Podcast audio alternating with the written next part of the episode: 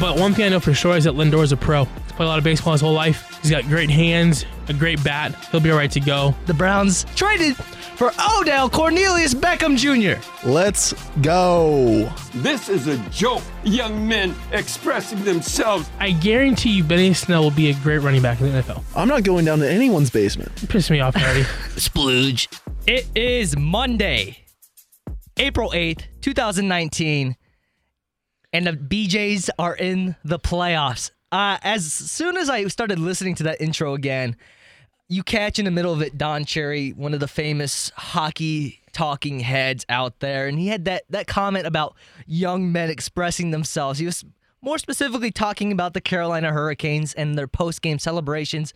And boy, my friend Old Donnie's gonna have a nice time watching his team in the playoffs because if they get a little bit of success, watch out because not only is Don gonna have an issue with it, I think the national landscape of the sport will. But thank you for joining us today. Another great podcast. Uh, the Indians have won four straight, and the Boston Red Sox look like they're lost in quicksand. Guys, how are we doing today? Doing well. Doing I got well. I got big grievances right now. Hey. Big grievances. That's fine. We'll go ahead and start with those right away before we dive into our main topics today. What do you got? All right, so there's I don't know if you guys watch college baseball at all, but there's this new rule in college baseball where the if the player gets hit by a pitch, the umpire has the discretion to send him to first base or have him stay there, and then he, they also have the discretion to call it a strike. So they can also call it a strike if you get hit by a pitch.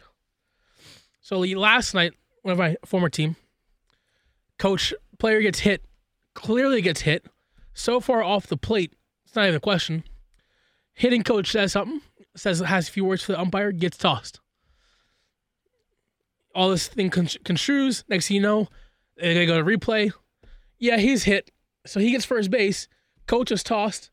Absolutely a crazy situation. This rule though has been screwing over some teams. You saw a couple guys lose from it two weekends ago in the bottom of the ninth inning. Runners on second base, uh, guy up three two count, gets hit, calls it a strike three, game over. So they could just, I mean, the um, regardless of how he feels about the play, it could just plunk him square in the side, and he can say stay there. Stay stay there or call it a strike. Like staying there isn't calling it a ball. He can stay there, and call it a ball, or stay there, and call it a strike.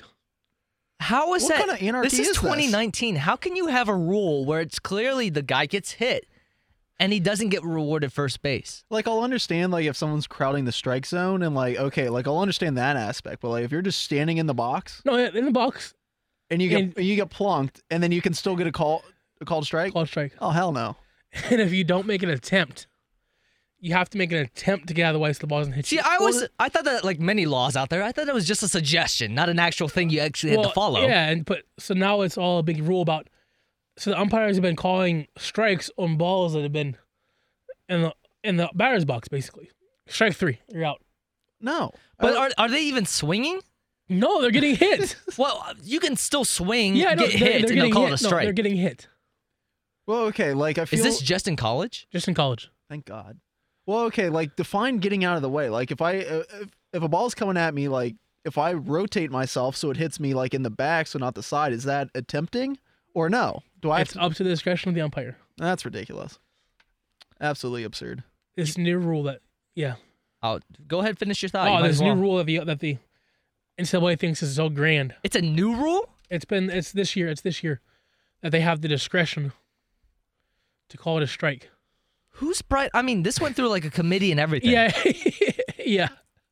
I thought I thought the idea was uh, the general thought was to shorten baseball games. I feel I feel like this adds on at least another five minutes because someone I if I'm a manager I'm going to run out there because I'm going to be pissed off. My player gets hit in the side and he gets a called strike on him. Yeah. Now that won't fly. You know, th- Yeah. I'll, I'll say this, and we'll just finish the topic on that. This is the same organization that just willingly gives out me- or like hardships to guys transferring like Tate Martell that had no argument whatsoever and just Uh, lets them go play. There's no argument. Coach there. left. There's no argument there. Your coach left. You're allowed to leave. And all 99% of other players don't get to play right away when their coach leaves and they transfer. well, no. I think if your coach leaves, you should be able to transfer. Should you? Yes. But is there any rule in place? No. They just willingly pick and choose when that's applied. See, and that- that's how the NCAA carries themselves. See, it was my understanding was that if your coach did leave, then you also got to leave and then play right away. That was never a rule. That's That's never, been, a rule. It's always ever. to- that should be. like the that, like the hardship. You can you can file a hardship with the NCAA, and they can determine if your arguments valid or not. It's up to the discretion of the NCAA. Which everything is th- this, these days, and it's ridiculous. The authoritative body that it is, it has no oversight.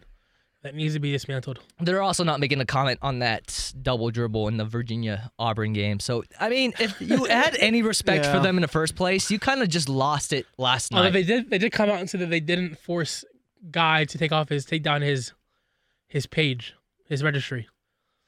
Well, that was a misconception of the rule book and whatnot. And Virginia's compliance office was kind of hesitant, and they wanted to make sure, Right, especially getting into this big part of the season, they want him to not get anywhere close to Well, committing a because they violation. Would, they would NCAA would come down so hard it wouldn't even be funny. if it was against the rules, but the thing is, is that the NCAA is so bad. There's they're never transparent and sending out their rules. rules, and they make them. Honestly, they make them up on the fly.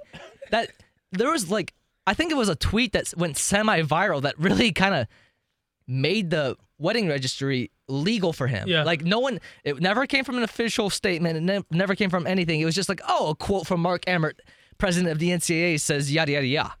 Yeah. Like that's how they operate, and it's just frustrating. But uh, just getting into some normal baseball talk right now. So Joey Gallo, I wanted to bring this up. He is the only player in MLB history with 100 career hits who has more home runs than singles. If that's not the defining factor of what the new age of baseball is, I don't know what it is, guys. Yeah, that's that's very impressive. Very very impressive. Joey Gallo can really, really hit. Oh, absolutely. I'm not taking that away from him. I'm just saying this is the shift of it's home run or bust with most of these these guys. Like, are we? I, I know we've had this debate in the past, but are we happy with that and how the game's shifting? or- Absolutely not. I see. I agree with So you. I'm there. watching Boston play, and they get a guy on first base. And I want to butt him over, butt him over, hit But in. statistically, that doesn't actually give you an advantage. But small ball works, but they're trying to hit one guy in. So one guy gets on the first, try to go for the home run, and string a few hits together, two or three hits in the inning together. you don't play in a minor league ballpark every game. I mean, come on oh now. my, we play in a big league park every game. You cannot tell me the pesky pole is part of a, a major league baseball park regulation size. It is Come on now. And the Green Monster's 50 feet away from home plate. Bust from my I, Maxwell house. am just trying. I'm trying to fire you up. Minor league ballpark. it's a major league ballpark. But to talk about these teams and specifically your Red Sox, is there anything now that we're another week on? Is there anything with this team concerning you? Because I don't know. Watching Rick Porcello just get the doors blown off of him by the Diamondbacks might concern me just a little bit with how my rotation is looking. our bullpen has actually turned out to be pretty okay. They're average. but I mean, our rotation- average. But the issue is, is because your bull- your starters Rotation- are bad. Has been abysmal. Um, nothing else to say about that. It's just been bad. It's been rough to watch Yeah, it has. day I in and day out. and- David Price is why I told you guys last week when we were doing our drafts, I was going to avoid David Price at all costs because when he's not a reliever, for some reason in this era of the past couple of years, he just has not had it as a starter. Um, Eduardo Rodriguez is another guy that I'm not very high on, and even when he's healthy, I don't know what he's bringing to the table most nights for you. Uh, Rick Porcello, since he won the Cy Young, I haven't seen enough from him to qualify him as a top three rotation guy. Um, and then on top of it, Sale came out of the gates really slow. And I, as someone that loves premium pitching, I want to see him pick it up rather fast because guys like that, if they start slow, it's hard for them to get their feet underneath themselves. And I'm kind of worried with Corey Kluber in that sense of that aspect. Like if they can't get their feet underneath them early, that's concerning. Yeah, I mean, we've kind of seen this from Corey Kluber in the past, where granted, it's never really right off the gate. He'll have a, some good starts, and then uh, we'll call it like early June. Like he'll have a couple bad starts, go on the DL, come back, then it'll be fine. Um, however, him being honestly this bad this early is cause for concern because his last appearance was just absolutely terrible. I mean, the thing that's concerning me with him is his command. It's just not there. Right, Like he cannot find his spots in the zone at all. right. And when he does, he's missing terribly and he's getting punished for it, honestly. Right. Yeah, and uh, against the White Sox, three and a third inning pitched, eight hits. So you gave up eight hits, three and a third, and four earned runs, three walks. Like Corey Kluber was the guy that he would never walk anybody. And then here we go. He averaged a walk per inning that he pitched in this last game against the the White Sox, and granted, in his in his first start against the the Twins, he he'd win seven innings. Uh, gave up two runs. So I mean, that's kind of more typical. Um, you know, it's it is it's in my mind, it's a cause for concern though. Of course, you're obviously not writing him off. Of course, we're not that crazy, but I I'm really interested. uh, Excuse me, I'm interested to see how he handles this Tigers lineup coming on Tuesday night, or Mhm. I think all those games this week are during the day, so Tuesday afternoon. Yeah. and how he handles because I mean, I'm not here to tout Jordan Zimmermann, but he's he kind of looks like he's reborn in his first couple of starts, Yeah. which is kind of shocking to think about. But I mean, can he duel against him early on, and can he get his feet back under him? I'm really interested to see if he can do that because if not, is it time to start focusing your focus as in, in talking about a ace guy and centering your team around it? Is it time to shift it to Bauer if he can't get his feet underneath himself in the next couple of starts?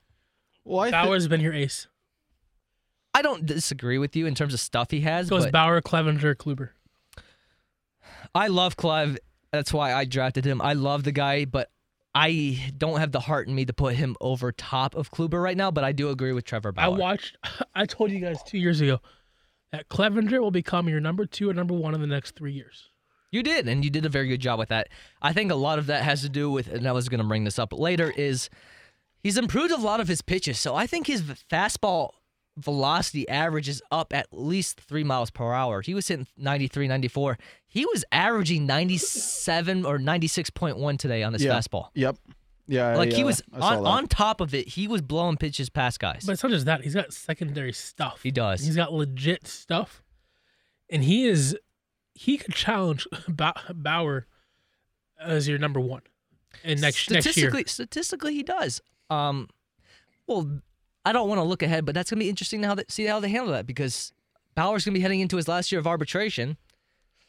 Is he on the team next year? I don't. I don't know. We'll have to figure out as we go along with that. We'll take him in Boston. We'll pay him. I'm I'm sure. I'm sure you will. Will you pay him at the one-year deals that he wants? Sal? Yeah.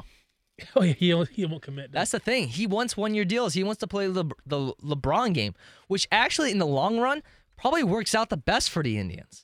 No, it's definitely uh, someone doing that's definitely more team friendly, and so Bauer's basically just betting on himself by doing that. So like if he has one bad year, then he's understanding then of okay, won't get paid as much that that following season if he does that.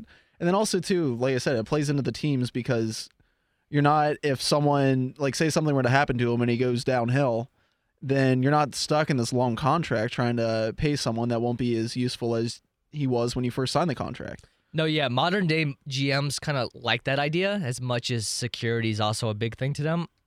I think they'd rather take one year deals than the 10, 8, 10 year deals that guys are trying to get these days. But it's going to be interesting, again, looking towards the future. Next year will be the final year of control for, for, for both Bauer and Kluber. Um, it, the talks for trading Kluber were this big this offseason. It's going to be very interesting to see how they go into next year. And if they do feel that confident that they can ride the wave of one year deals with Bauer, I think that will be the defining factor of why they could eventually say, it was nice, Klubs, but we got to go a different direction. Right. Yeah. Yeah. No, I agree. But Sal, I want to turn back to you real quick. So we talked about this on the phone today, but you said they're getting ready. Your your Red Sox, they're ready to bring back Dustin Pedroia in a role, yeah, and I just got to ask you why because I don't understand it. because he is Boston. I mean, that's the that's the honest truth about it. He is he is. It makes up Boston, and so Short and angry. um, I mean, No. you're not you're not giving me anything of substance that if I'm because there putting is my no, there is no reason why. if I'm Jared Carabas and I'm trying to get behind why I'm a big fan of Dustin Pedroia coming back, why why would that be? I, I can't tell you why you should be big fan. Because I don't know what this team's doing. I don't know what your team's doing right now. I don't. trying to win ball games as best as possible. But here's the issue: in your division, you cannot afford these types of ten game lapses like this. You just can't afford it. Now the Yankees have had their struggles early. They've kind of gotten back on track, playing the the Orioles on the road again. By the way, Sanchez hit three home runs. Three, three bombs. I think he's the first. He's the youngest Yankee since Jordy Mercer. I don't care. I just got me some fantasy points. I'm sure he did. Hitting him, hitting him for, for home runs. But here's another guy that I want to talk about. He's one of my favorite players in the game, real quick, is Cody Bellinger. I mean, this guy is as the kids like to say, he's raking. I think he leads the, the majors in home runs right now with six. He's either six or seven right now. He's hitting all over the park right now. This is a guy that after that strong first season he had, he kind of had that sophomore slump early on last year and then picked it back up. But he's looking like year one all over again here in year three. Yeah, no, Bellinger, he has been absolutely on fire. And you are correct, he does have uh, six home runs. So uh, he leads the league in a lot of statistical categories as of, as of this point as well. So, I mean, he, he's, he's a good kid. Are we surprised? No, I'm not surprised. I I expected this out of him, but maybe not just as immediate. I don't know. I mean, this lineup, for what it's worth, this Dodgers lineup is actually I thought it was pretty good, but I didn't expect it to overachieve this fast this early. I mean, putting up th- a 30 run run differential right now and playing some quality competition. Well, realize they're not hitting home run. They're not trying to go for the home run. That's true too. I mean, you got Seager still working his way back from Tommy John. He's still slowly getting But you got guys hitting doubles and singles, and if they get a home run, they get a home run. But they're not swinging for the fences. But they're also getting contributions from guys that are either past their prime or working their way up and they're- they're not there yet. Take a look at their catcher position. Austin Barnes is a pretty good up and coming catcher, and I feel like that's why they were okay with letting Yasmani Grandal go. Yeah. And then they also brought in Russell Martin, who had some pretty good at bats so far this year. So from the from the catcher spot, they are both of them combined. They're hitting over 400 right And now. that's insane. Yeah. I mean, that's insane. Then obviously you still have Max Muncy. Looking in the outfield, you're getting early contributions from Joc Pederson. I don't expect him to have his on base and uh, batting average as high as it is right now, but if you can get somewhere near in that ballpark where he is right now, that's impressive. And you also got to look to the young guy that the Indians tried to acquire in many trades for Kluber this offseason. Alex Verdugo is looking like the real deal in the outfield. They can really play. They Dodgers can. have made a have made a run, and then you got also you got Julio playing tonight, and Julio is making a, making a case for to be in the lineup once once one of those guys come back. I saw a stat today. I don't think it's exactly the same anymore, but I believe the run differential, if you're counting between the Dodgers and the Red Sox, is currently Hey, 60 we runs. We don't hear that. We gotta hear that. What's wrong with your offense, though? I mean, you have all this talent. Now, I will say I am disappointed. Rafael Devers has not grown into who I thought he would be as a third baseman yet. Not even close. Devers hurt all of last year. He was, but He I was mean, hurt, hurt all of last year. I get it. No, trust me, I get it. But when when's it gonna happen? Like when's it gonna happen with him? I'm not comparing him to a Tyler Naquin yet as a first round pick, whatnot. But when am I gonna get the reward of what he was valued at? I think I'm a this Red year Sox he'll fan. be. Obviously, this I'm year, not. this year he should. This year he should uh be coming to, and his bat looks better. So let's look at his swings. His swings look good. Um, and the Red Sox, first of all, they got a tough slate. So they had to play. They had to play the Mariners and the A's back to back weekends, back to back series, and they both had already had two games under their belt. The Mariners right now are averaging close to seven runs a game. Well, Scott Servais is doing a great job over there. Oh, he is. But I mean, looking up and down that roster, I'm not uh, like I'm not seeing the seven runs a game in them. Like I, I get Edwin Encarnacion's got the power bat. Uh, Khris Davis. I'm talking about the Mariners, not the, the A's. Oh, I love the A's. Don't Oh, don't get I- me wrong. don't. I, I love the A's. I love Matt Olson. I love. So uh, what I was gonna say is that all I'm saying is that they had the. It was the Mariners' third game, Red Sox first game. So they're already starting disadvantage. do you really think that Japan trip was that? I. I do, I do. See, I don't think that makes that much of a difference because then some of the te- some of them came back and had another spring training game later, like after you already played the two games. So, But that that kind of sense of being being locked in like that for major league game, see, I, I don't know. I just you're locked in. I mean, I guess because it is like uh, obviously it's a bigger atmosphere over there than Yeah. any spring training game. So I, I guess, but still, that's just like it's literally a week before the rest of the season started. but you're though. already locked in, ready to go for the season. You've already had your, you've worked out your kinks, your preseason kinks. Because usually, usually your first two series, three series, you're trying to get you're trying to get yourself right. Work out what you want to figure out, who's in the bet where, test some things out because spring training you're only going half ass. And so now these guys are really I mean, so they got the benefit of the doubt of playing two teams that already played before. And then they got they ran into the Diamondbacks. And uh well, That that series just does not make any sense to me. Well, when Zach Golly's hitting for three RBIs in a game, we got problems. Oh man. I mean, Adam Jones looks reborn. well, Oh wait, against you he does. I don't. I don't yeah. That's not hard against. listen, Seattle. we just waiting for next week to get home. Gotta get home. hey, but if you don't get started fast, watch how fast that fan base starts to turn on those players. Oh, for sure. Knowing Boston fans and how they operate, I would not They're be worse than surprised. one Philly bit. fans. Worse than Oh, Philly I, fans. yeah. I, we, we, they threw snowballs at Santa Claus for God's sakes. I, yeah, th- no doubt. I mean, one last note talking about the Mariners. Obviously, it's not sustainable because they're winning games like 10 to 8, 10 to 7. They need to score high volume to keep up because their pitching staff isn't what it used to be. I mean, King Felix, Felix that's not a guy I'm turning to every fifth or once every five days and asking him to produce what he used to 5, 10, 15 years ago, whatever. But no, that was They good should, they should spend some money. Go get a pitcher. Well, they they would need money for that to be the case.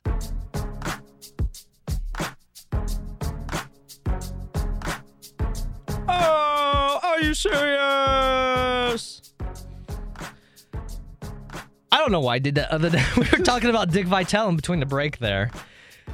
It only came up because we were talking about this news of sources emerge or saying that Rick Barnes, the head coach of the Tennessee Volunteers, has emerged as a serious candidate for the UCLA men's basketball head coaching job. And Rocky Top is dead. And now you might be asking yourself, well, why would Dick Vitale tie into that? Well, Bundy loves to tie any type of coaching search back into old Slick Rick, who's already had his 10 seconds of fame. Ayo. Wait, Listen, hold on, hold on, hold on. Wait, hold on. I'm not ready yet. Okay, now I'm satisfied. Uh, um, no, go ahead. You might as well defend yourself at this point because why would you think? Let's take a minute on this. Why do you think Rick Pitino deserves another big job? he wins ball games. He's also Slick Willie Rick. Was anything ever proven? Yes. he didn't he admit to this in court? If Did you he- if he you it- want me to he- for next show, Like the- I, I'm pretty sure the court documents are public public information at he this point. admitted to it. I can go back for next show. I'm gonna bring in the Rick Pitino's testimony in the Karen Cipher trials. Would you like me to do that? No, but but whenever Dickie V says he should be coaching, He's there's got to be some merit to it. There's it. some things that were said that I can't say on air, but he said he, uh, you know, lasted for 10 seconds, pulled up his pants, and went about his day. That's all I got to say. All right, so we're to make a nice little transition into unwritten rules of baseball. So, Zach, you have a list of about 25 unwritten rules of baseball, and I'm bringing this up because, as you know, the Pirates and the third worst team in the baseball world, the Cincinnati Reds, who I can't stand for the lick of life. Go ahead, Zach, and give us a little background, and let's get into this. All right, so everyone knows that baseball has a lot of unwritten rules, so uh, we'll just dive right into it. Okay, rule one: don't talk about a no hitter in progress. Those are for the superstitious ones out there. I'm okay with that. Any? any That's way, where you're supposed to give some No, input. I, that's that's a good rule. All right, I'll combine the next two. Don't steal bases when greatly ahead or behind. No, that's a bad rule. No, I understand when ahead because that's kind of like running it. Well, the, like if the team's if you are that much better than a team, you don't need to be stealing second if you're already up eight runs and it's late in the game. But I'm I'm gonna disagree with uh, when greatly behind because like you know what you never know you could always find your way back into it. So I, I'm gonna agree with the ahead but not the behind. Why play for not the intent to win? Why not play to practice for Listen, upper game? I mean, essentially at that point you can use it like practice for the next game. You- I- I'm aware. If I'm it's- aware the game's over, but but, come on. if it's Mookie or Trey Turner, one of those guys who's trying to hit 30 bombs and steal 30 bags, and you get a free base, So you're just padding stats at this point. Yeah, so ain't nothing wrong with padding low stats. Well, we know your Red Sox need that. At Make this that point. paper at some point. You gotta make that money somehow, right? I, I guess. All right, next one. Don't steal third with two outs. To me, that's more just common That's sense. common That's an sense. unre- I don't know if that's a rule. Hey, I bl- blame ble- uh, blame Bleacher Report for uh, for this list. No, I need a name. Uh, let's Dan Talicki. All right, Dan, if you're listening to this podcast, straighten the f- up because that's not an unwritten rule. That's just a smart thing to not do. Okay? Proceed. If a pitcher hits a teammate, hit one of theirs. I mean, I, I feel like it has. To, this has to be like if it was done with intent, then yeah, by it all depends, means. like what what was the yeah. The All intent right, behind but it. I guess we're skipping spots here, but does that also include hitting pimp jobs off of said pitcher? Next one is don't admire a home run, which I'm gonna disagree with. If you if you just smack one, you have every right to just pimp that. And then I have every right to put one in your ear hole. okay, now here here's a comparison for you though. Okay, how come if a pitcher gets a big big third strike, and then he's allowed to show emotion and everything, but if a hitter just completely demolishes one 450 to dead center, he can't he can't stand there and show emotion. I mean, I don't know if those compare because unless if you're playing in the NL, I don't know how you get back at them. there's emotion and then there's just straight absurd absurdities. And I just I watched that home run today You're hit, right. hit hit yesterday by the uh, good old Reds player, and Derek that was just- Dietrich, that was absurd. Okay, see, I haven't seen the video, so I don't know whether or not it was justified for. uh He hit a bomb, but he just kind of sat there and legitimately just sat there and watched it and didn't even leave the batter's box Uh-huh. until the thing was in the river. Okay, and then did he do a bat flip after that? I don't think he did. Okay, I was gonna say I feel like you you should get one of the two. Like you can stand there and watch it, or you can just absolutely pimp the Oh, bat this flip. is great radio right now. Great visual. Okay. So he hit the ball, absolutely demolished. This is in Pittsburgh too, so the ball lands in the river. Okay, then he starts to run. Okay, so we don't see any bat flips. So I, you know what? I'm gonna give that one a pass. But I wait, think you're crazy. what's man. worse, that If I'm or what- Archer, I'm putting that sh- Okay, I, well, in your ear hole. no, okay. Now there's two sides. Now I'm gonna be okay if he throws it at him, but then at that point, then he does not have the Reds player does not have any right to then be pissed off. Because like you, if you do something and you cause a retaliation, you don't get to be mad about the retaliation that you caused. Welcome to life in 2019. I mean, So listen, this is this is human nature is to always get the last leg up on everybody. listen. It's it's part of baseball. You don't get to do that kind of stuff. If you get a if you get to watch the ball go in the water, Uh huh. you're getting thrown at. Right. No, I understand that, but I'm saying then at that point he does not have the right to then get upset about it. Why? He just get Because it was his fault that caused this But he whole got- thing to begin with. he got 97 in his ear. Well, here's the thing: Archer just completely whiffed and threw it behind him. At that point, as the pitcher, you deserve to get your ass kicked because not only did you just give up a pimp job, then you just failed at the one job you had to do. Who was the? Well, let's see. Who was the guy? I forget his name. Two years ago, he passed away from the Royals. uh, Yo, yo, um, it's not Edinson Volquez. It was uh. young pitcher. I'll look it up. You guys continue. He passed away. Anyway, he was no that year that before he passed away. If you remember correctly, there was a big thing about him throwing at people Mm-hmm. because he threw 99 miles an hour, and that could actually hurt somebody. Well, right. Okay. So you should. I feel like you shouldn't. It was be, Yordano Ventura. Yeah, yeah, Ventura, who was throwing at people. I, I feel like you shouldn't be able. You should not be going at someone's head because that has the potential to kill somebody. Well, 99 anywhere could would really. Well, yeah, it would hurt really bad. But I'm just saying, like, if you take a ball to the dome, you could potentially die at that velocity. I- if you, if you- okay. If you, take one off like the side or off your ass, then You break a rib. When we say put it in the ear hole, that's more of a figure of speech. No, you no, don't no, just, no, no, no. But some guys like they do do that. Throw at people's heads. which I don't agree with. Here's I- my it's, thing. It's a figure of speech. You should but- throw if you're gonna throw at somebody, throw a changeup at 92 or throw a fastball at 92. when I was in travel ball, 13, 14 years old, we had a, you know, our catcher would give us a fist call, which was what our actual coach gave. And it's just, honestly, we had tears. We had like a fist pinky, which is like low, fist middle finger was right there in the like the side ribs, and then a, a fist index finger was, you know, give him a little brush up on the shoulder. But we actually had signals Yeah, for like yeah. how to operate our beaning guys. Like Yeah. it's, Well, it's, it's incredible. yeah, That's it's a process. it's. And what other sport are you gonna find something like that? Remember last year this whole Syndergaard situation, and that one that was umpire was mic'd up for the whole thing, and Oh, that Syndergaard, terrible. Syndergaard literally just missed. That wasn't last. That was a couple years ago because Mickey Callaway t- took the job with the Mets last year. It was uh, it was during the postseason, I believe. when he got tossed. Yeah, I think it was in the NLCS against the Cubs. I'm Oh. correct. whatever it was, it was hilarious because uh, no Syndergaard was not trying to hit him. Or no, he went viral for some rant in the NLCS, but I think that might have been a regular season game. But No, besides the point, I'm saying there's so there's unwritten rules and everyone knows these rules, and then the umpires are aware of how to portray him. I'm not saying Archer should have been tossed from the game. which he didn't. I mean, mean, he got it- warned. it- he yeah. got warned, but you knew it was coming. Right, which I, I feel like upset throw guys out for that, like throw it behind them. And maybe Archer's intent was just to throw it behind them to send the message back. Right, right. And that's fine. But some umps and, you know, the Joe West, the Angel Hernandezes of the world, they want to make themselves the center of attention. So they'll just start tossing guys Was, every was second. Angel the one that was uh, I I, can don't- whatever I want? well, he's definitely, that's definitely no, who he is. said that? Who said that I can do whatever I want? Oh, To AJ AJ Hinch, yes. It, I think it was Hernandez. Who mouthed off, "I can do whatever I want." I think it was. I'll look that up to make sure, but I believe yes. Hernandez and Joe West and uh, West I got- know I know Tim Timmons' son. He went to St. Yeah, Charles and whatnot, and I've heard some stories about what he's done behind the plate.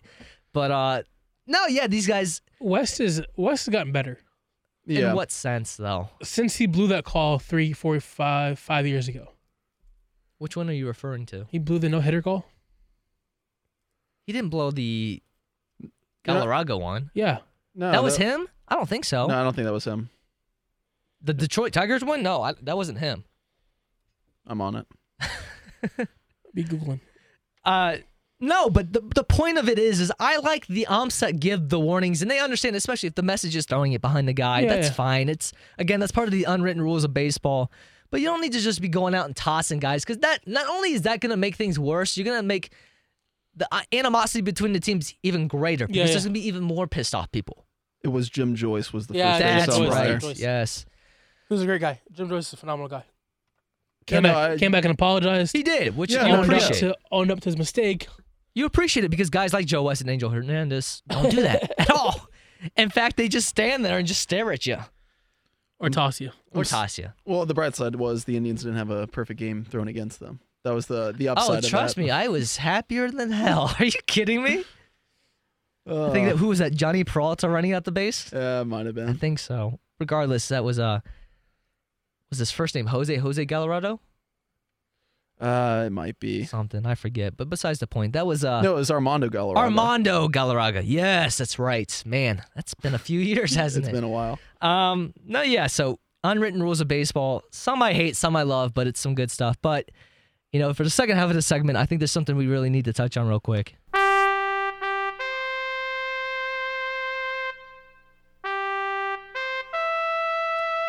On this great day of Monday, April 8th, we wish a sweet resting to our sweet prince, the AAF. Gone too soon. Brought us legends like Trent Richardson, Wolford, Wolford's one of the best. One of the best to ever play, I hear. Rashad Ross, and how could we ever forget Bundy, a great wide receiver for the Arizona Hotshots. R.I.P. Bundy. Okay, so if you have half a brain, you know by now that the AAF has folded, or as they like to say, suspended operations, which is kind of their way of leaving a door open. And they've said they've they've left a door open for the possibility of returning next spring, which I think is rather comical with the way they've handled the closing of this season. Right. But I know this one, this topic hits you in the heart, like Yeah, it does. I, deep, deep in the middle of that little heart of yours. I'm a big believer in the AAF. Lifelong, lifelong Arizona Hotshots fan. this this one hurts. This one hurts because it's not even like your team left and moved to a different city. Like it's just dead. It does not exist. But you have one of the most prized possessions in the history I've got a of couple. sports. I got I got Hotshots shirt and then I also have two Hotshots koozies as well. Oh, my god. R.I.P. You should resell them for like. Honestly though, I, I have to. no, I, you joke about that, but there's going to be some sports checked- nut and like wait about 25, 30 years. Well, see, I want to know what's going to happen to all the apparel because I would love, like, I don't want to spend like ninety five dollars on a Hot Shots starter jacket, but like, if you Price will come down. if you knock that down to around like sixty bucks, then yeah, I'm all in. I will rock that for the rest of my life. Your All grandchildren are going to be Yeah. asking, what's a hot shot? And you're going to have a little tear rolling down your left eye onto your cheek. uh, Uh, but there's so much, there's so much you can dive into with this topic. What there was, the Memphis team, for example, was over exemplified during the split up. They, I think they were playing a road game that week. Uh-huh. They eventually folded the league and they were on the road. We'll get to you in a second, Bundy. Uh, but they folded it and they were on the road and literally the rooms had not been paid for yet, so they had all their possessions moved out of the rooms that they were holding into the front lobby. Imagine showing up after a game. You good over there? And they got taxed. They got hit for it too. Yes.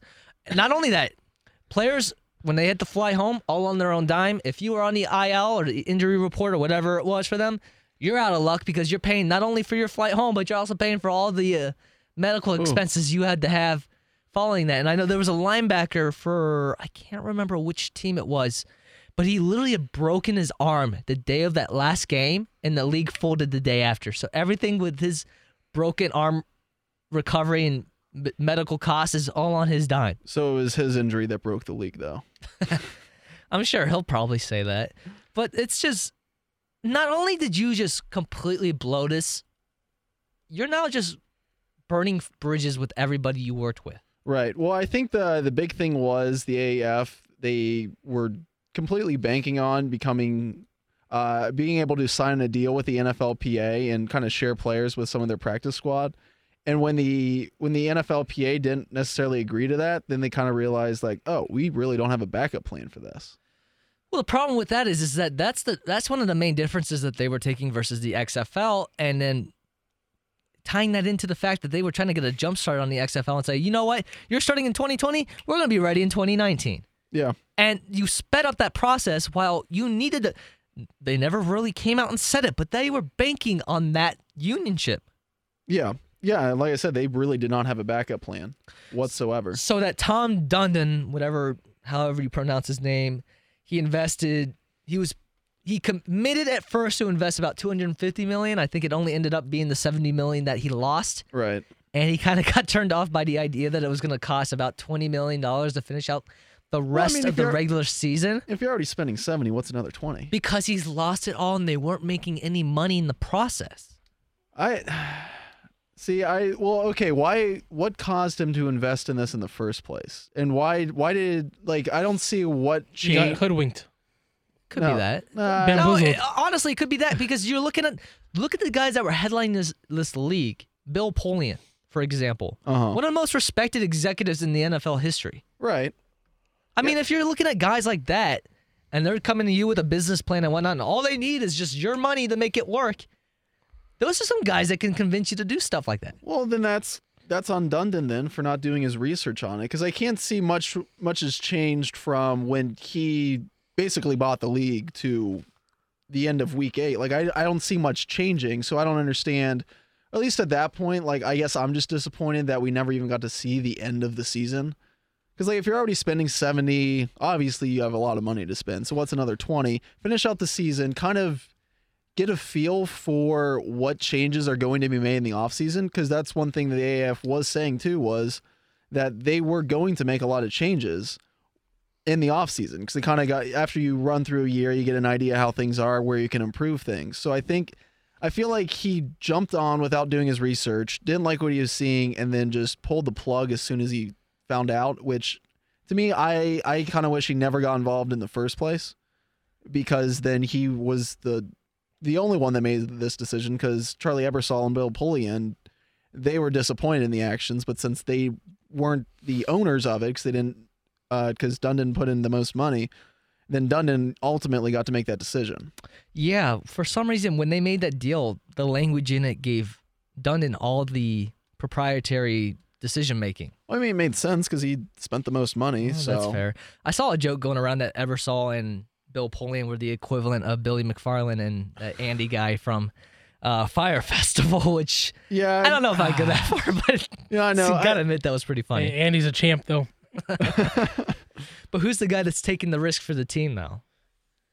yeah, Andy, Andy's the champ. Well, in that sense, yes, but in this example, that's the point. Is you gotta find. I don't know, He Bill got Polian personally. he got I think paid by the way. personally, I- well, yes, he did, but that's not the point. No, on like water deals. Well, He got two big water deals after. Uh, come on, man. he did. Yes, well, I did- know, he- but come wh- on, What did man. he have to do to get that though? Yes. All right, we're going way too deep into this, man. I just. Wait, so we got another story to talk about. All right, go ahead. Is it, it- is it fast? No, we can save it for next time. Yeah, save it for next All right. segment. Well, that was great. R.I.P. AAF We will miss you, sweet prince. Hot Shots champions 2019.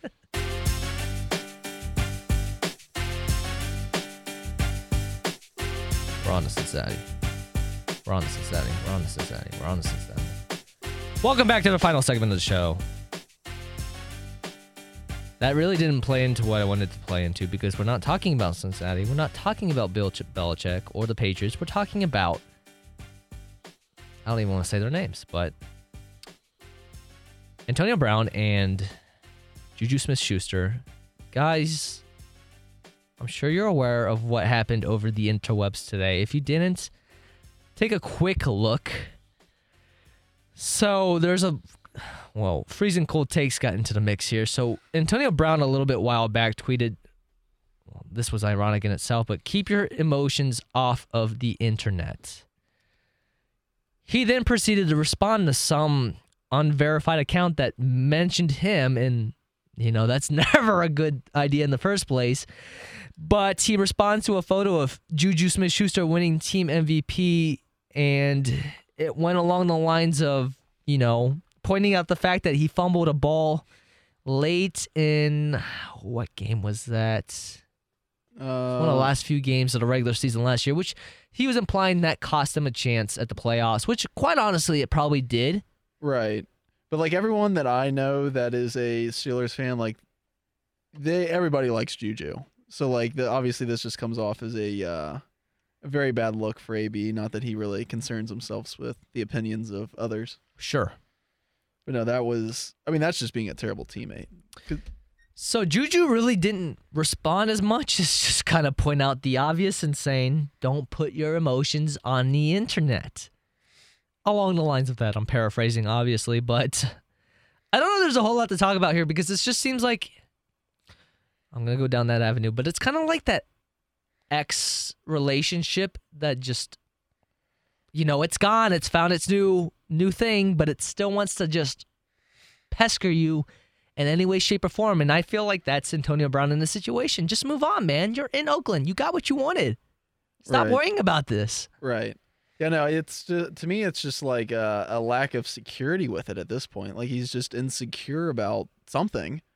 Because like, why else would you be responding to obviously uh, this Steelers Steve guy who tweeted the picture at AB? It's always someone. It's always somebody's that's got like a teen name or a city name, and then their original first name and their their Twitter name that gets people fired up. And I swear, I'm gonna just change my name to that sometime and get after somebody I don't like and see if that works out. Right, but I just mean like, what are you doing? Like, do you have nothing better to do that you're just responding to Steelers Steve? And like also too, like this is just a it's a terrible look too. Like emotion. Boy fumbled the whole postseason in the biggest game of the year. Everybody went blind to busy making guys famous. Not enough reality those days. By the way, check the list. It was the Saints game. Yes, yes, it was. Um, but like you just got your deal restructured in Oakland. You are making better money at a higher guaranteed rate. If that's why you, I don't know. I don't. I wouldn't say you left for a better situation in terms of the playing field. You left for a better situation in terms of your guaranteed money. Like enjoy that. You obviously didn't go to this situation and up your contract with the Raiders for the sake of competing on the field. You knew what you went there for. Just take it, man. You're not going to be as good as the Steelers. And I don't think the Steelers are winning their division. They better not. well, yeah, we both agree on that. But no, stop over there. You're how are your Saints doing? That's right. They'll be all right. That's right. Stop it. Well, remember Bundy's the one who said that the Ravens would be winning the division, not the Steelers or the Browns. Well, I mean, he would have been pretty close this past year. I got to give him. T- But no, it it was looking forward. Though I remember that Let's not forget about Lamar Jackson, you mean the running back? the great quarterback. great running. Okay, let's play a game of over under how many games he actually plays in this year. Uh, I, will set the line at 12 and a half. oh, under hammer the under. I would too. Absolutely hammer that under. You can't average 18 carries Over. a game. You Over. cannot. Well, over. here's the thing. I He's like getting he's getting hurt before week eight. if you actually, but no, if you actually put the a, a spread and a line on it, I think the over would be the good smart money play to pick. But if you're trying to actually win and be confident in it, I'm taking the under. I can't trust a guy that's averaging 18 carries a game, and I believe he's Cam did it. not 18 carries a game. Sal, He- he did that for the second half of the year and broke the record for most carries in a season by a quarterback in the pa- in the passing forward pass half, era In half the year, he broke the record. in half the year. No, it's it's not feasible. Although uh, once Lamar does go down, though, at least uh, we can look forward to RG three stepping in for the Ravens. Here's the thing: it's either going to be the that situation or it's going to be the fumbling because that's a big issue with him too. Yeah. I mean, it's been horrendous for him. But back onto the old Stillers, I don't really think anything of this other than it's just unnecessary drama that happens in the NFL from time to time. It's surely not as much as what we see in the NBA, but you know what? Anything that makes that franchise look doom and gloom and not as hot and spiffy as they've been in the past 15, 20 years, I'm okay with it. Yeah.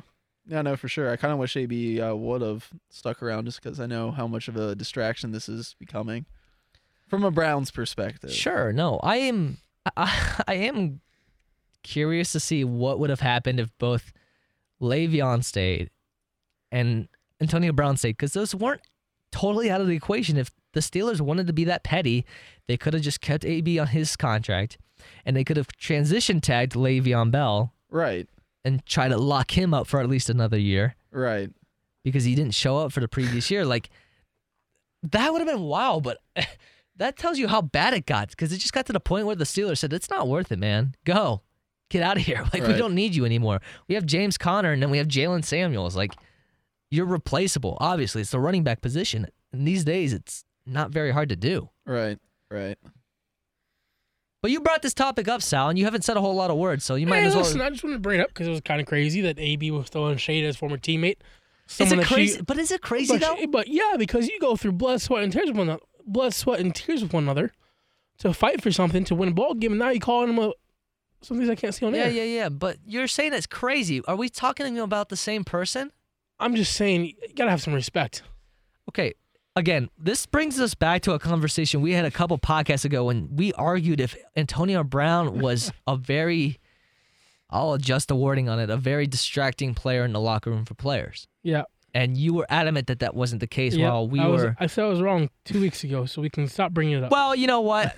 I, I, yeah, I like to hear it every once in a while. Can we, can we work that into the intro too? I was we, wrong. We might, Bundy. yeah, yeah. We, we might have to work something into that, but uh, no, yeah. I don't, I don't really think a whole lot into this, but um, no, it's interesting because if he can't back it up in the field in Oakland or when they transition to LA or excuse me, Las Vegas, that guaranteed money, he might he might look at that guaranteed money and say, "I'm out. I'm snatching. I'm getting gone." Once once that guaranteed money rolls through, he's gonna get out before the Oakland Raiders could get him out. But I don't think that's gonna be the case. I think he'll actually do pretty well there if they can get a better quarterback. I don't I- think I Derek agree. Carr is the future of that team.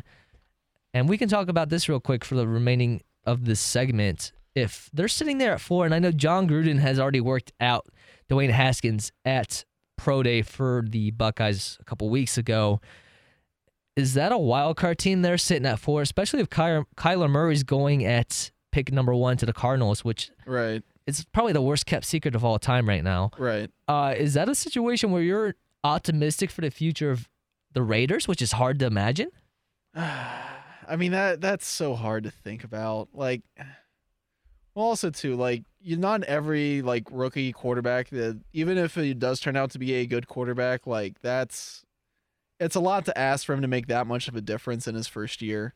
Uh, like obviously we were blessed with Baker and he did say, make that. you guys, I must say, the Browns are the typical team of took you 18 tries, but Oh, more than that, but yeah, yeah. No, I get you. I get you.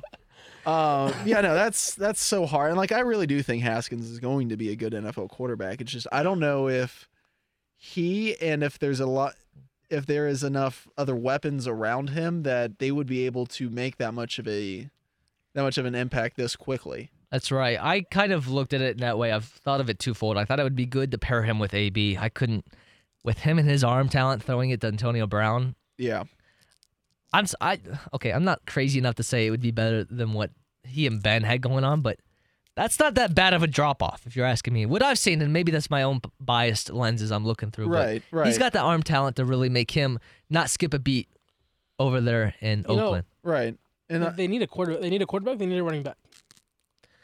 In an ideal world, what would happen though is Yeah, here we go. You'll love this take. Oh, Yo, you'll it's- there's no take. It's just I know what's coming down the line, so you might as well just say it now. What am I? What am I gonna say? Does this rhyme with Jenny Gel?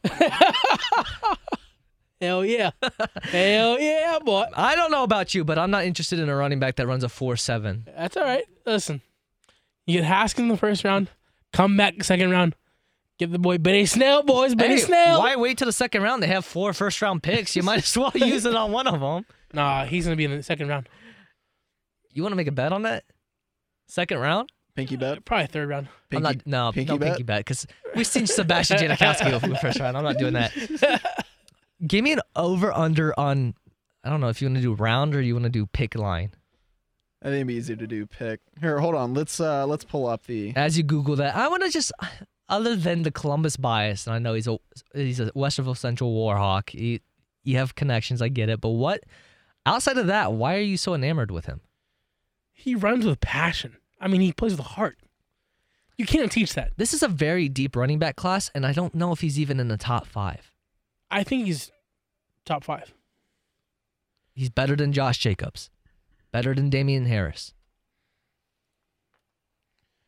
better than Darrell Henderson. Listen, talent wise, maybe not.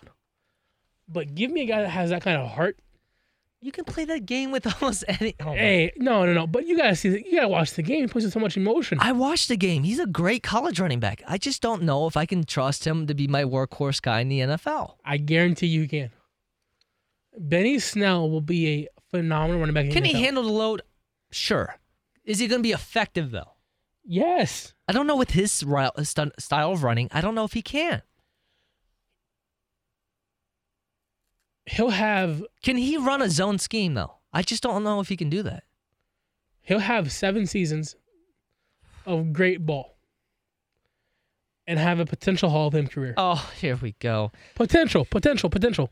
All right. Potential. I mean, do you realize how good you have to be? He reminds me of guys like Oh, here we go. Dare I Watch say- yourself. Ricky Williams. Oh my God.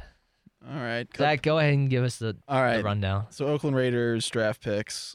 They have number four, number twenty-four, and twenty-seven, and then the second round they have thirty-five, and then they do not have a third round pick. So the next one would be one hundred six. I don't even care about wh- whether the Raiders draft him or not. I'm just curious about how you think he's going to be a second round guy.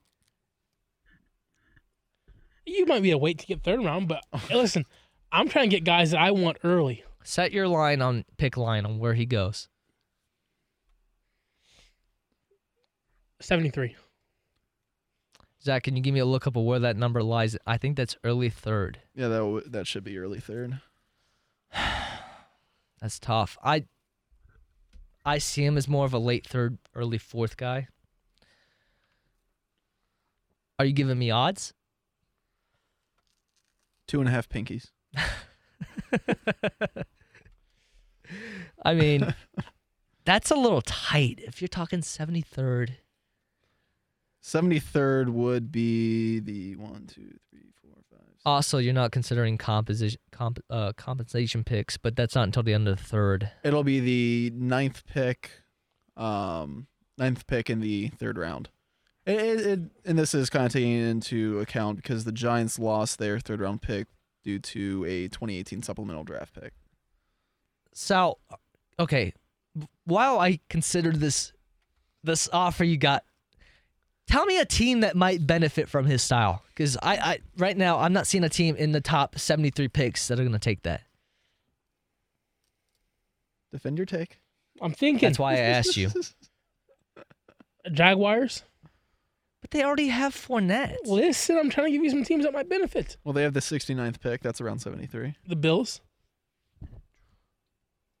The Bills actually, Bills I mean, are Bills yeah, are at 74. they're pretty. Oh. You want the hook? 73 and a half? Well, 73 is New England.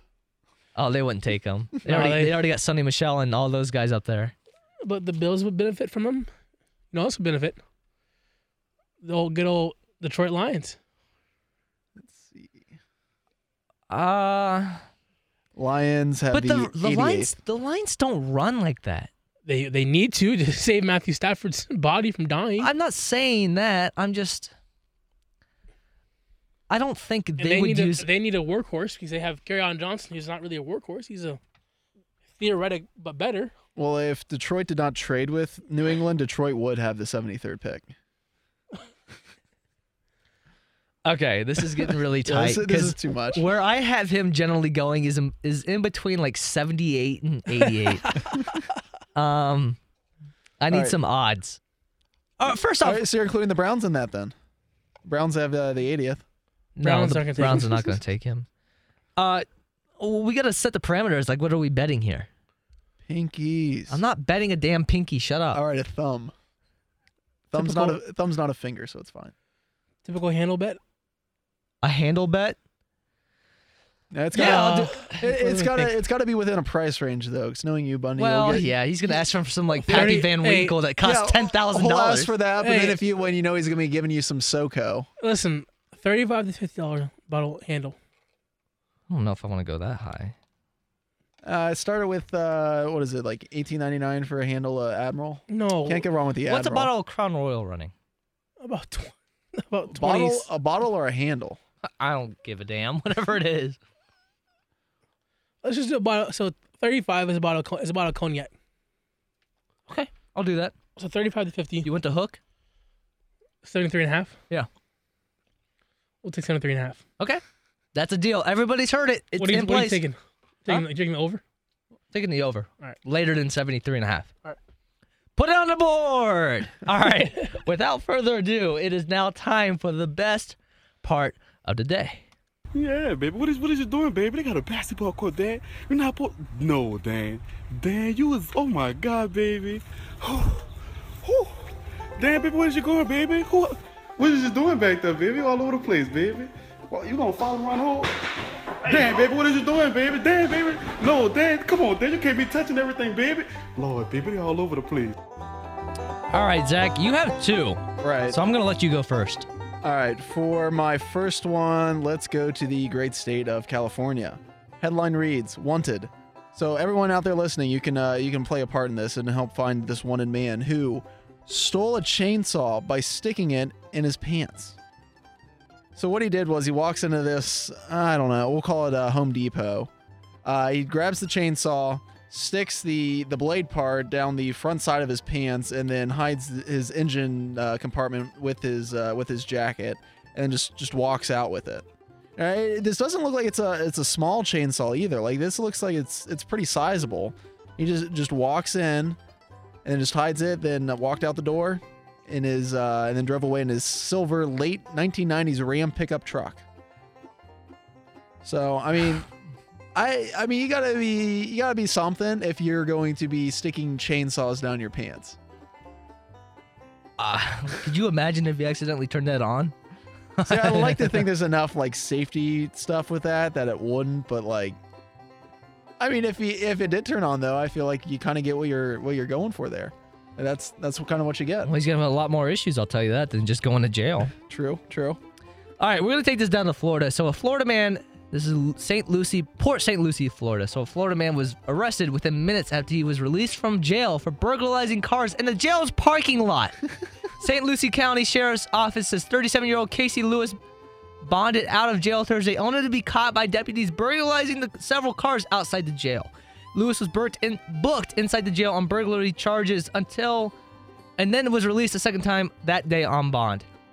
The Treasure Coast newspapers reports that Lewis originally was brought to jail on a grand theft charge. Online records show no attorney listed for Lewis. I mean, my only, my only observation is maybe he likes it in there. I don't know. I mean, there, there's stupid, and then there's there's really stupid, and then there's this.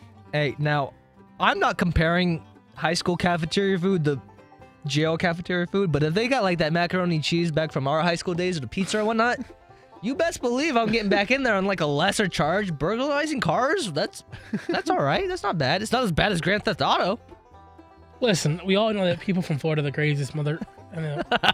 Watch yourself. Hey, listen, I Watch said- I- yourself. We had a good episode. Listen, I, No need to waste it. you know, I, but they're the craziest people on the planet. So I didn't say anything You're anything good. wrong. I just needed to do it. We've only done it once every show, so we had to get it in. All right, Bundy, do you have one? Did you one? actually come up with one? No, why would I do this? Because you don't prepare. Oh, listen, everybody. This guy shows up and is never prepared for anything we do. He sits in the corner, is on LinkedIn on his phone doing whatever he needs to do. He pops his head up every so often, gives a comment. That's why you don't hear his voice very often. Like a. do you have like- anything to offer? Anything? I'm offering commentary. Honestly, That's the he's, best I ki- can he's get. kind of like a like a prairie dog over there. Like he's, he's got his head down on his phone, and then he thinks of something, then just pops his head up. Like, the- Listen, like in, in the last segment, he's like, "Oh, breaking news! Have you guys seen this AB and Juju thing?" I'm like, yes. I've been I'm working over here. Looking at the RPIs in the college baseball. Okay, big when, deals. when we get to the College World Series, Just Bundy- wait until he finds out Brett Favre retired. You know, I Okay. wasn't I was invited to work the uh, dugout of the uh, game that's hosting at the TD Ameritrade TD Ameritrade between the Royals and whoever. Uh-huh. But I don't know if I'm gonna be able to make it out there for that game or not. On Gotcha. June thir- June 13th. All right, here's an idea. Sounds like a blast. supposed to work at the clubhouse. Bundy, Good Clubbies luck. get, clubbies get those tips. Good luck. That's all I got to say. Bundy, we'll give you an entire episode once we get close to the College World Series. You can just talk about. Colin, Colin will come in and do his producer stuff. I'll just sit here and watch, and then you can just talk for an hour just about college baseball. Y'all can comment, but y'all won't know what y'all talking about. You're No. right. That's on uh, off topic, but again, I just looked and like I had to follow Ohio State's baseball team because I sometimes operate some of their games. Rough. I saw weekend. it's like, well, yeah, that's true. Like, they're not It's- very good. It's the first week of April and we're in like game 32, 33 right now. And I think they play like 40 games in a regular season, Yeah, that's what happens. 50-ish. You play. 50-ish, whatever. But besides the point, you have that many games already and it's the first week So of April. no, it depends. Like, so some teams play more on the front end and less on the back end. So like, unless if you're down south, they'll play more on the front end, and So then they did- have the back end but so did we, but we're from the north. I don't get that. because Well, it's you 'cause guys don't go to you- class. you go- yeah, you guys just They play on the weekends. They ch- they travels down they to- have they're- they have Tuesday games, and you guys for your whole your whole summer spring break with games too. Like Creighton's only played um they're 16 and 7 right now. Oh wow. So they've only played 23 games. We've also lost we lost two series two weekends. But th- that's a, that's a good point. But uh, That- that's, that's, only besides six the point. games. Whatever. Now All let's right. talking college baseball. Zach, you have one more. Fill in for Sal. Go ahead. All right, two men arrested after they took turns shooting at each other. All right, so the three of us, like we've all had our fair share of just hanging out, just casually drinking, uh, going to parties and whatnot. And I, I will say this: I don't think an idea this wild has come across any of our minds. I mean, correct me if I'm wrong, but so they were two men were uh, this is in the great state of Arkansas. I don't know if I already said that or not. Uh, two two men were drinking on a deck, and then one of them just had the grand idea of, "Hey, why don't you shoot me with a 22 caliber rifle while I wear this bulletproof vest?" So then they did it. He shot one, and then the dude got upset. The guy that was shot was upset because it hurt. So then he made the other guy put on the vest and then unloaded a clip into his back, causing bruises but no serious injuries. At what I mean, at what point do you think that this is a good idea? At all? well, I'm pretty sure you mentioned right from the top. It was uh, they were drunk, right? Well, yeah. Just Well, so there's- they- there's your It's a, answer. well, yeah, but like that should not come across your your mind really at any state of mind, and then or even if you do think of it, but then to actually do it, like that that's so ridiculous. Again, this is Arkansas, so I mean you can't. Maybe that's just kind of how things roll down there, but I didn't value my life, so that would never happen. you want. You I've want seen you do some crazy stuff drunk though. Don't take that out of consideration. I just want to see Bundy on the dance floor. That's all I want to see. Let me tell you, I've had the pleasure of seeing it twice, and never gets old. never. Uh, Bundy, we need to make that happen. You're all, y'all all right. It's all good. All right. Well, that was a fun episode. Thank you for listening to episode number 11. I think this fits for the tone of what we were doing today. Thank you, everybody, Yeah. for listening. We will see you next week. Ride till I can't no more. I'm gonna take my horse through the old town road. I'm gonna ride till I can't no more. I got the horses in the back, horse stock is attached. Head is matted black, got the bushes black to match. Riding on a horse, ha, you can whip your Porsche. i been in the valley, you ain't been up off that porch now. Can't nobody tell me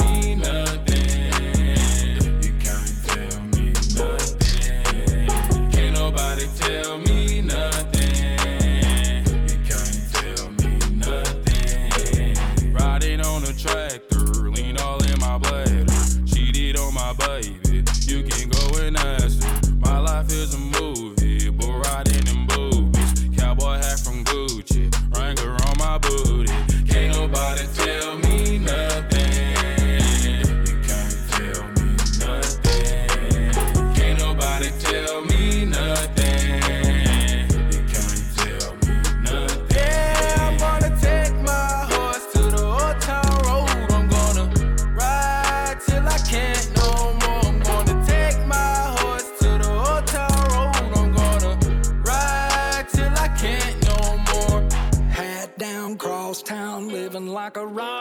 star. Spend a lot of money on my brand new guitar. Baby's got a habit, diamond rings, and Fendi sports bras. Riding down Rodeo in my Maserati sports car. Got no stress, I've been